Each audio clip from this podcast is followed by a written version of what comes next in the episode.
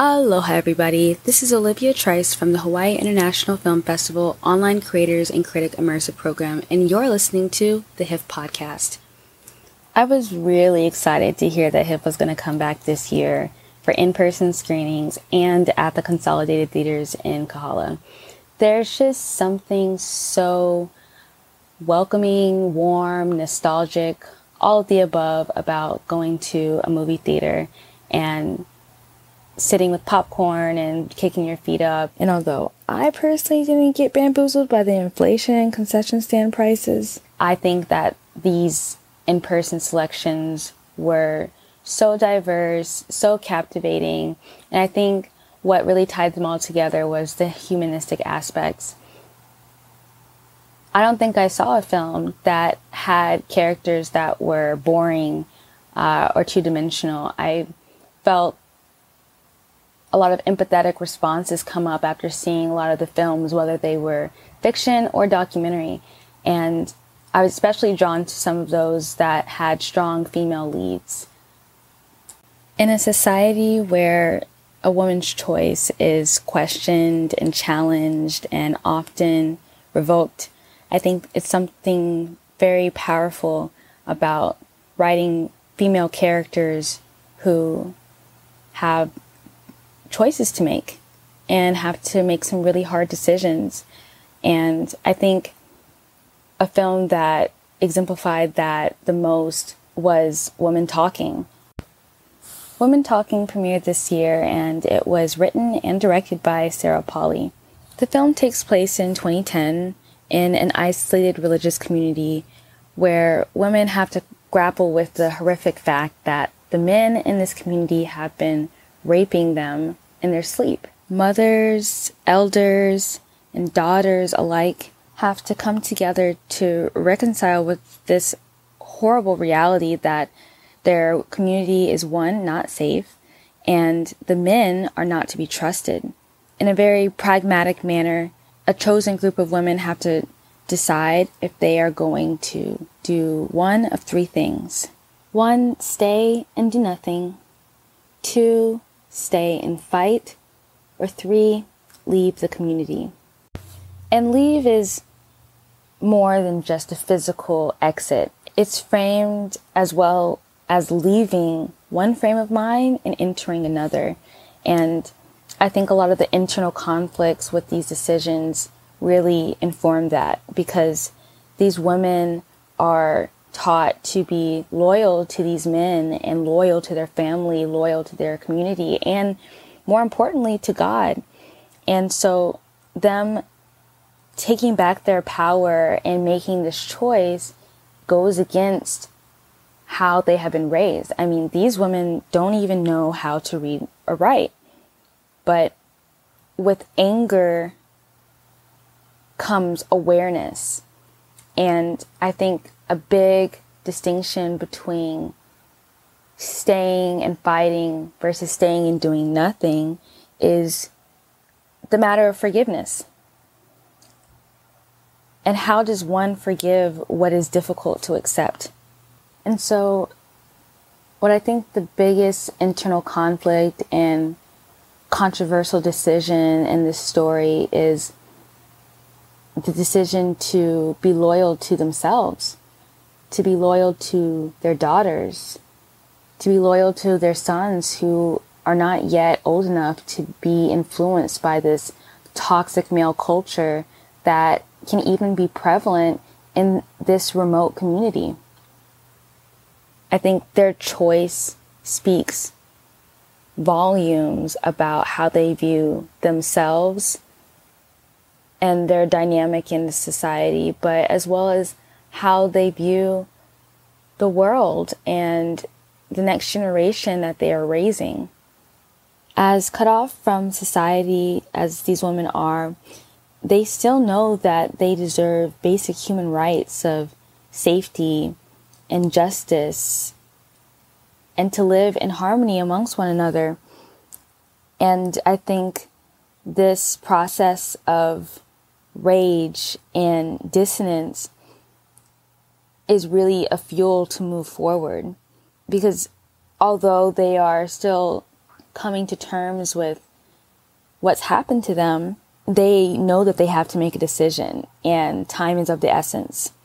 And so it really becomes a matter of choosing pacifism versus complacency versus retaliation. And I think it's really honorable how Sarah Polley writes each of these characters representing emotions uh, that are remnant of the stages of grief, of anger and denial and bargaining.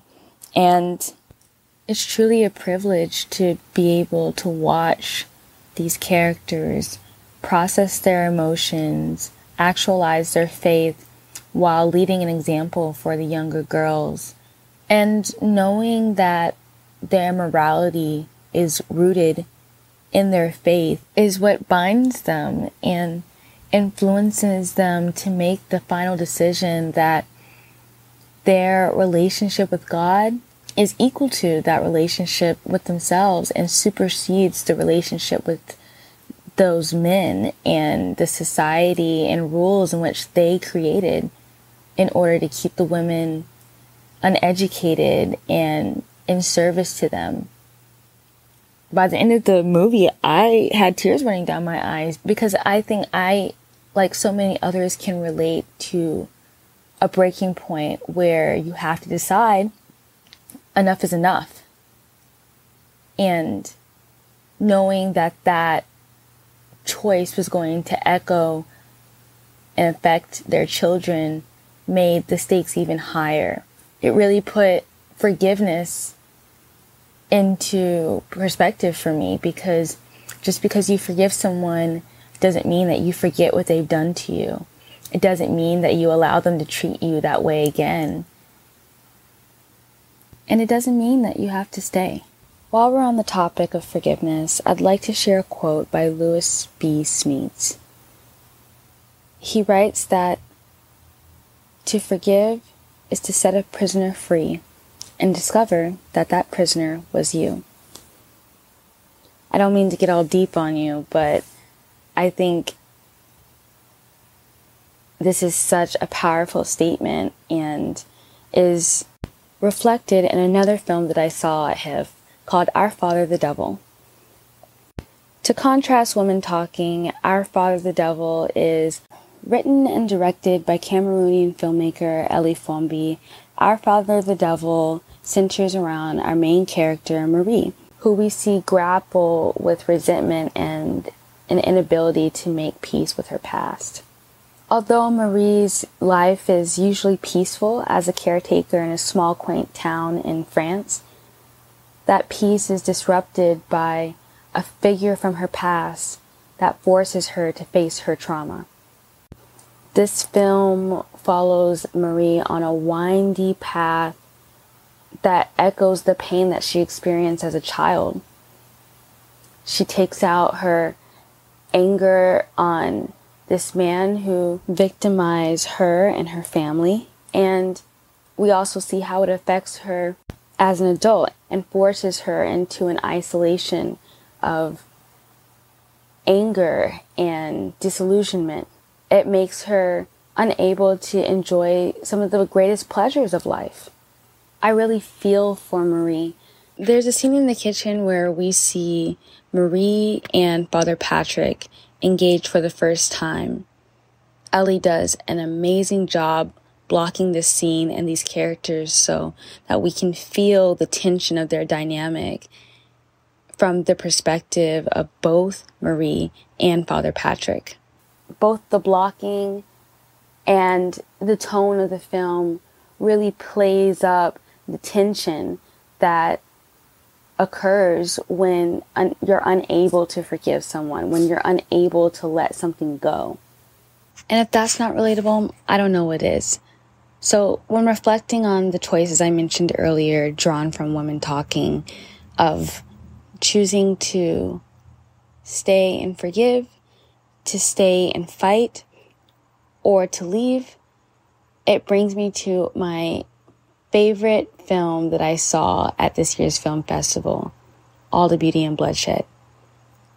All the Beauty and Bloodshed is a phenomenal documentary directed by Laura Poitras that paints a raw cinematic portrait of photographer Nan Goldin and her experience living through the AIDS crisis in the 80s and now as a survivor of the opioid crisis and a leader of an activist group called PAIN, which stands for Prescription Addiction Intervention Now. This group, founded by Nan and her colleagues, is a direct response to the opioid crisis and a demand for the government and other institutions to hold the Sackler family accountable for manufacturing this overdose crisis. This story is told through many of the iconic slideshows by Nan, intimate interviews with her and other victims of the opioid crisis, as well as photography and rare footage from Nan's own personal archives. This is a prime example of standing your ground and fighting. It's not that one of these choices is better than the other, but it's how you come to these decisions and what greater good it's serving. Left enamored and inspired by Nan and her group's ability to take all of that pain and turn it into power in action. You can learn more about all the beauty and bloodshed by reading my film review that's up on the HIFF blog now. I, wherever in the world you may be, I sincerely hope that this podcast inspires you to take action in your own life, whether it is finally making that hard decision, choosing to forgive someone, or just taking a stand for what you believe in. Once again, my name is Olivia, and it's been an honor taking part in the 42nd annual Hawaii International Film Festival. If you like what you hear and you want to see more, feel free to find me on socials at Olivia on Instagram. Mahalo for listening, and I hope to see you on our credit page soon.